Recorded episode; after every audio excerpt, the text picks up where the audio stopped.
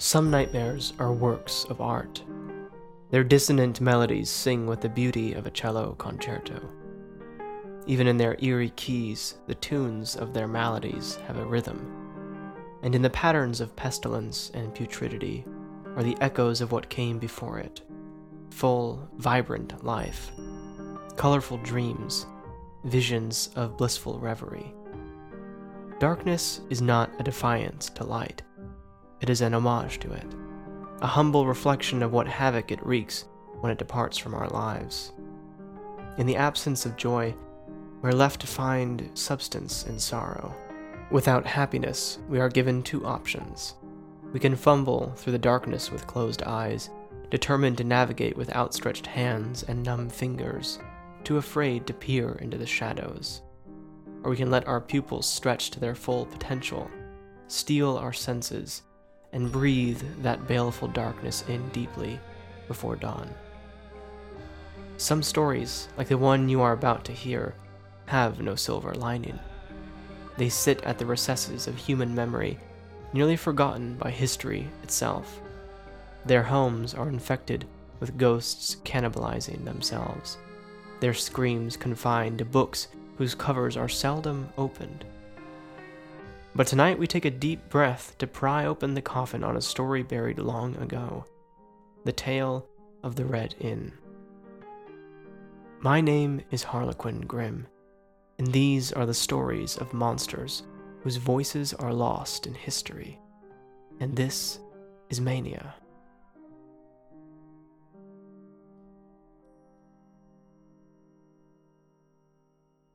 In the first decades of the 1800s, there existed a curious inn called the Inn of Peyrebeille. Nestled in the countryside of southeastern France, the establishment was frequented by travelers and locals alike. Yet this inn lacked the quaint innocence one might imagine for having existed in such simple times. For indeed, they were not simple at all. And despite their upbringings as farmers, Pierre and Marie Martin, the married couple who oversaw the inn, found themselves in the social upheaval of the time. Marie and Pierre Martin were ultra royalists, meaning that their ties to Charles X in the first decades of the 1800s garnered them a little power and a small fortune during his reign. The couple, who were used to a life of subsistence living, were given the opportunity to taste wealth after Pierre became a henchman for the local nobility. Andre Martin, the nephew of Pierre, also worked beneath the shadow of the family's cloak. Of course, this fortune could not come without biting at the peace and prosperity of others. For years, Pierre's job was to assist nobles who were returning from exile by recovering land from local farmers. Using intimidation and sometimes force, these farmers would be coerced into handing over their land on the cheap to the nobility Pierre represented. That all would have been fine and well for the Martins, except that in the early 1830s, the political climate in France changed dramatically. Beginning with the overthrow of Charles X, a royalist, his replacement, Louis Philippe, was the last king of France. For about 23 years, Pierre and Marie Martin kept the inn. Though the records are sparse, it's estimated it had officially rooted itself in the community around 1805. Throughout those years, Pierre gained a true reputation as a brute for his unkind dealings with the locals. But the inn didn't truly need to subsist on the charity or business of wayward travelers. Over the course of his career as an ultra royalist, it's estimated that the Martins accumulated 30,000 gold francs, around 600,000 euros in today's currency. So, this inn with dark underpinnings in the French countryside was very much far from your average mom and pop shop. With this tense relationship between him and the locals growing distasteful and downright terrible rumors, he was not only disliked, but seen as something of a monster. Beyond his political ties to Charles X, Pierre's history with those guests who stayed at his inn was dubious, at best. After all, they didn't have to depend on quality service to keep the business afloat. But indeed, few people knew the truth about Pierre and Marie Martin. What they did behind closed doors was left to the speculation of the local communities. The couple, who sequestered themselves away in their business, were a mystery to those outside the family itself. That is, except for one truly poor soul. Jean Rochette.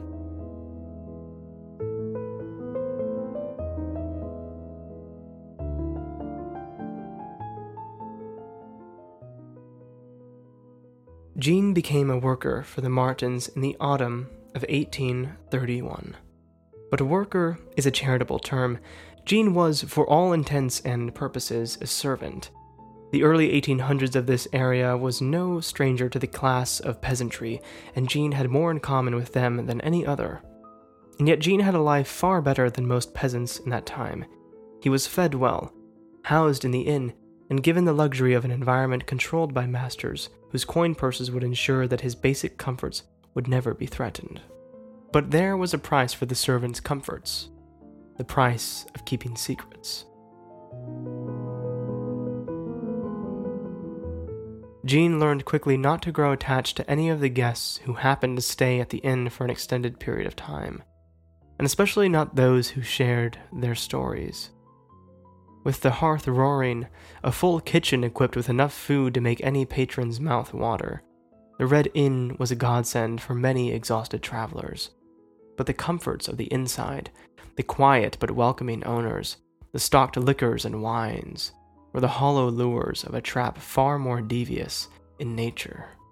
Having just cleaned a cistern on an autumn evening, Jean walked into the parlor of the inn.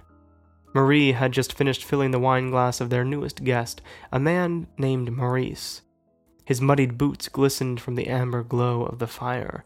Dark circles rimmed his eyes, though he wore a tired grin as he entertained Pierre with the quiet recounts of his travels. Jean saw another object illuminated by the fire, a thin gold band around the man's pinky. Pierre shot Jean a stern look just as Maurice realized the servant was standing in on their conversation. The disheveled adolescent murmured an apology before the traveler could even introduce himself. Backpedaling into the unlit hallway, Jean stopped to listen from the shadows. To Maurice, these were the affable introductions of guest and owner getting to know each other over a low fire, but to Jean, this moment was a quiet torture. Hours after their guest had gone to sleep, Jean heard the slow, heavy footsteps of Pierre. He scrubbed and scrubbed at the bits of charred flesh, trying not to remember where they came from or how they were prepared. Then Pierre stopped. His shadow, cast by the lantern behind him, swallowed up the light Jean was using for his work. I told you not to be seen, Pierre said. Sorry, master, Jean replied. An exhausted tear slipped out of the adolescent's eye. It was a bodily reaction at this point. The emotions behind it too tired to cause a convulsion, sob, or even the barest hint, besides the moisture that fell into the dirtied water. Your work isn't through for the night after you've finished here. See me in the barn. Jean's heart coiled in on itself. His hands stopped scrubbing. He knew better than to protest. Not waiting for an affirmation, Pierre left through the hallway to the back door. The sound of rain splashed into the home as the door was opened. Then Jean was left to his scrubbing, his tears, and the dark waters that had long since grown cold around his hands. With the washing done, Jean trenched through the muddied fields between the inn and the barn. Tucked away from the main road and bordered by chestnut trees, their branches hissed with the stormy winds, lashing his face with heavier drops falling from their leaves.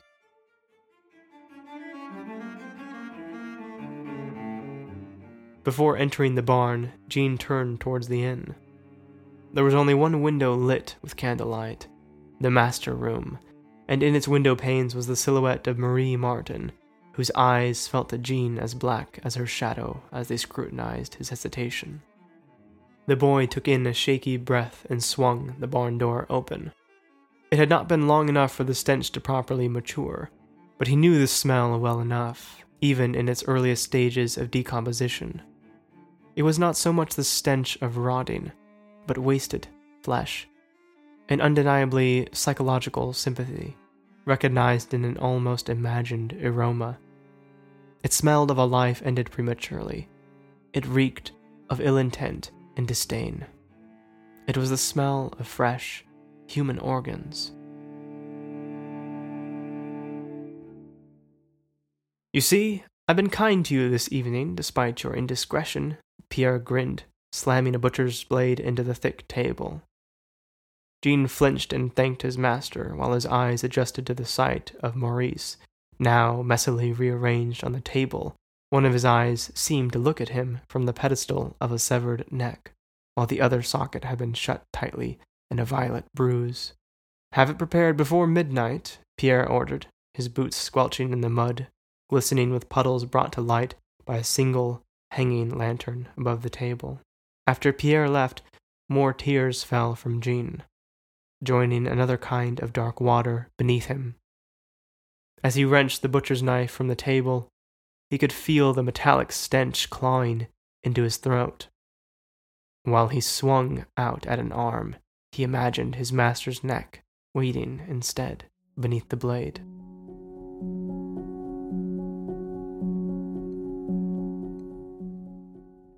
The following day, Jean endeavored to try and scrub out the memories of the night before. This time, at a spot of mold growing on the kitchen floor, though the aroma was masked by spices and sizzling oil. As he worked, Jean smelled an odd scent in the air. It was the smell of Maurice cooking, a smell accompanied by the contented humming of Marie as she continued to perfect her pate recipe. Then he heard a yelp from the parlor both Jean and Marie stopped what they were doing to investigate. By the looks of it, Pierre had just concluded haggling with a beggar by smacking him across the head before pushing him off the inn's doorstep and demanding he find somewhere else to stay. Nothing to see, then, Marie sighed before turning an eye toward Jean. You've been working up an appetite for supper, haven't you? How's pate sound? That suits you well? she asked. Yes, madam, Jean replied with a faint grin. Of course.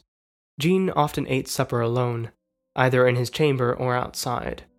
Ever since he had gotten involved with preparing the meat, he'd only manage a mouthful, despite his stomach, instead contenting himself on nicked slices of bread and butter, mostly throughout the day. More often than not, this left him sneaking outside while the Martins dined, to find a place where he might upend the contents of his plate into a patch of shrubbery. Once again, the servant felt the squelch of mud on his heels as he ventured into the fields. Garçon, a voice called out to him. Jean looked toward where the noise had been coming from, wondering if at last one of his victims had come to haunt him. Instead, it was the beggar from before, crouched under the low roof of the shed by the barn where they had used to breed chickens, back when their menu was more forgiving. The servant approached him, not before checking for a silhouette from the master bedroom. Garçon, are you done with that? The beggar pointed toward the bowl. Oh, this? Jean stammered. You, you, you wouldn't like it. The beggar laughed at what he thought was a quip at his expense, snatching the plate still hot with three slices of pate smothered in gravy. The slices of Maurice were devoured in moments, too fast even for the servant to turn a shade of green. Jean retrieved the plate and brought it inside, returning with a pillow from his chamber and a thin blanket. You won't tell your master I'm here, will you? The beggar asked. Not a soul, Jean promised. Jean watched the beggar negotiate a corner, scrunching himself into a practiced ball, squeezing out what comfort he could from the blanket and pillow. You're a good lad, the beggar murmured as he shut his eyes. The rain continued to roll down Jean's face. A good lad, he said again.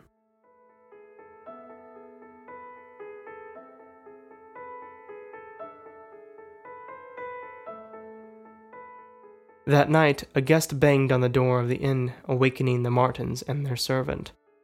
It was October 12, 1831. The stranger explained that he was a farmer who had lost one of his female calves. After leaving to dress himself in some proper garments, the owner of the Red Inn returned with a look of good humor on his face that wasn't there moments before. Well, Pierre laughed. Funny you should say. Just this evening, a stray calf wandered into our fields. We've kept her out back. Out of the blasted rain, I hope, the farmer said. Pierre reassured him this was the case and gestured for him to follow around the back of the inn. Well, where have you kept her? the farmer asked. Oh, in the barn, Pierre replied. After Pierre had walked out the back door with the farmer close at his heels, Jean tugged on the man's arm. The servant mouthed the word, Don't but his eyes wide. Black orbs in the darkness begged him further. Wrinkling his nose at the unkempt look of the servant, the farmer recoiled his arm from Jean's grasp and followed the owner of the Red Inn to the barn. No sooner had the farmer reached the barn doors than did Pierre pick up a rusted scythe hanging on the wall, using the velocity of turning on his heels to wallop the farmer over the head with its handle. Though the blow struck the farmer to his knees, he managed a loud cry. Jean stood in the frame of the back door, grinding his teeth. Between the rafters of the shed, Jean saw the sight of the beggar's form moving. Pierre brought his heel down on the farmer's left knee, eliciting a crunch which rivaled the steady pattern of rain. Pleading between confused protests, Pierre kicked the farmer onto his back before delivering a series of fatal, increasingly more vicious blows with his heel into the man's skull. Before Jean turned away, he caught sight of the beggar fleeing into the neighboring fields, where the quick flight of his feet was masked by the sound of the thunderous downpour. On October 25th, a magistrate arrived at the Red Inn to investigate the disappearance of a man. After all their indiscriminate killings, what appeared to be an innocent farmer lost his way turned out to be a rather prominent horse dealer in neighboring communities. And unlike passing travelers, his passing had been noticed, and then horrifically discovered once his body was turned up downstream of a nearby river behind the inn.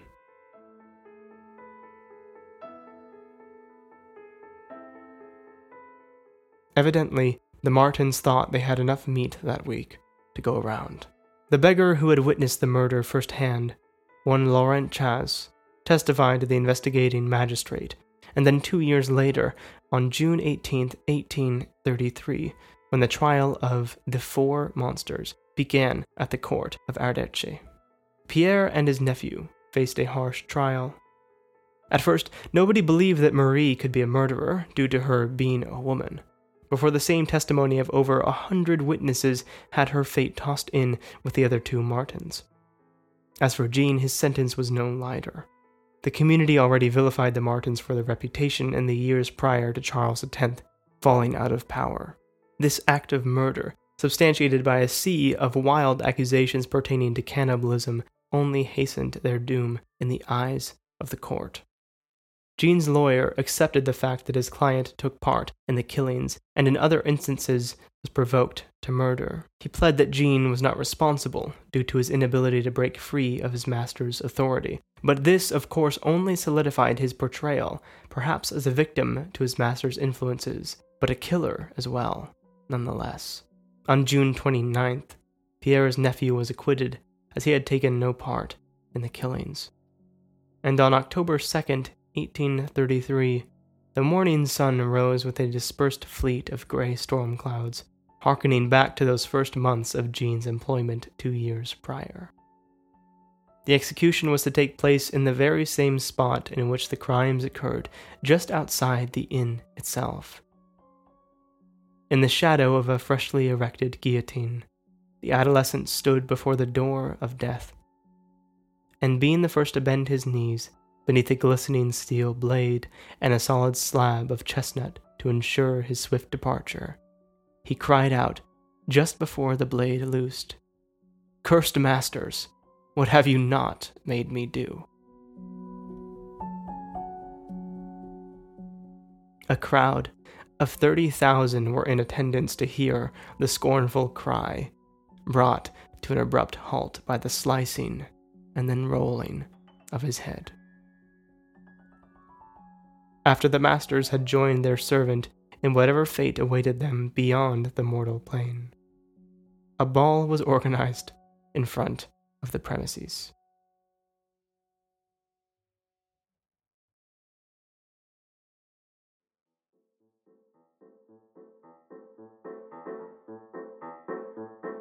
Thank you, dear listeners, for joining me in the theater for yet another dark tale.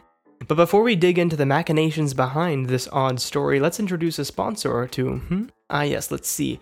Audible, Audible, right. Well, the story with this one is that you can get a free book on the house if you sign up at audibletrial.com forward slash mania. Nothing too flashy. You get a free book, a free trial, and it helps the theater. Now, where were we? This story is certainly an example of my flair for melodrama. As per usual, the characters, setting, and timeline of the story are all too true to history, but the hard truth is that it's dubious at best what the majority of the accusations against the Martins were and how many of them were true. Although we know that there was some social and political tension for Pierre's work as a henchman, we do not have direct evidence for the claims referring to cannibalism, or more specifically, the pâtés and stews that many alleged were, in fact, made with human meat. One report from a local was that they'd seen a couple of severed hands just chilling out in a pot of boiling stew. Now, when I read that, as much as I wanted to jump at the opportunity to write about it, it seemed so painfully contrived that I just kind of let it be. I considered making Pierre the focal point of the story, but after I read the historical quote, Masters, what have you not made me do? I knew instantly that Jean needed the spotlight. In fact, this protest is one of the few details in the events following the murder which really substantiate some of those other rumors at all. Jean's deathly lamentation for their orders somehow adds credence to all those wild claims. After all, he could have said any number of things right before the guillotine fell, and yet he chose that, and I found that fascinating. Of course, we can't know for certain if Martin was a brutish, indiscriminate murderer. However, the only murder which was completely proven to be by their hand did in fact come with a smashed skull and a shattered knee. The weight of that single killing of the horse trader was enough for a fatal sentence in that time. But as far as my understanding goes, even for then, it was a bit scathing. So, if nothing else, Martin certainly had a vicious side. It doesn't take much to imagine him doing that more than once. There is speculation from historians that this whole thing was something of a lesson on behalf of the new nobility, Although history is often stranger than fiction, my cynical side leads me to lean over to this conclusion more than anything, as it is certainly a more boring but feasible explanation for a triple execution followed by a celebratory ball to seemingly celebrate the whole affair. So, what we're left with are the whisperings of a very real Sweeney Todd tale. A poor, abused servant who, this time, did not come out the better for it, and a whole mess of blood on our hands. Just how we like it. But before I leave you to dream of meat pies, I must remind any pleased listener to head directly to patreon.com forward slash harlequin grim. Guests of my theater get exclusive goodies from me and, of course, are inducted into a very clandestine and special group of individuals who support the show directly. In the last few weeks, there have been a handful more of you, and really, I just cannot stress how grateful I am. For much of the show's life, I had just five or six patrons, and in just a few weeks, that number suddenly jumped up to 12. This literally brought tears to my eyes, realizing that this community is growing and actually helping manifest this vision into reality. And there really is something to that reality. All the funds go directly into liberating the theater and taking it to newer heights. For example, with the listener support just recently, I've been able to collaborate with a musician to create an original soundtrack just for the show. Ruben is a composer from England who plays with a gothic flair. The two of us are thrilled to see how the first few tracks have turned up, and we suspect that by the end of the summer, the small album should be completed. And that's just one example. So if these stories enrich you, please take a moment, head on over to Patreon, and become a verified acolyte of Mania. And with that, it is unfortunately time for me to say farewell. But as always, the theater is ever open to you.